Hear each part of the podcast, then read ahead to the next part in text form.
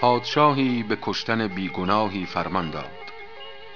گفت ای ملک به موجب خشمی که تو را بر من است آزار خود مجوی که این عقوبت بر من به یک نفس به سر آید و بزه آن بر تو جاوید بماند.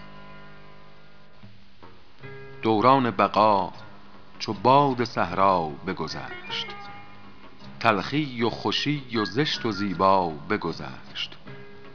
پنداشت ستمگر که جفا بر ما کرد. در گردن او بماند و بر ما بگذشت. ملک را نصیحت او سودمند آمد و از سر خون او برخاست.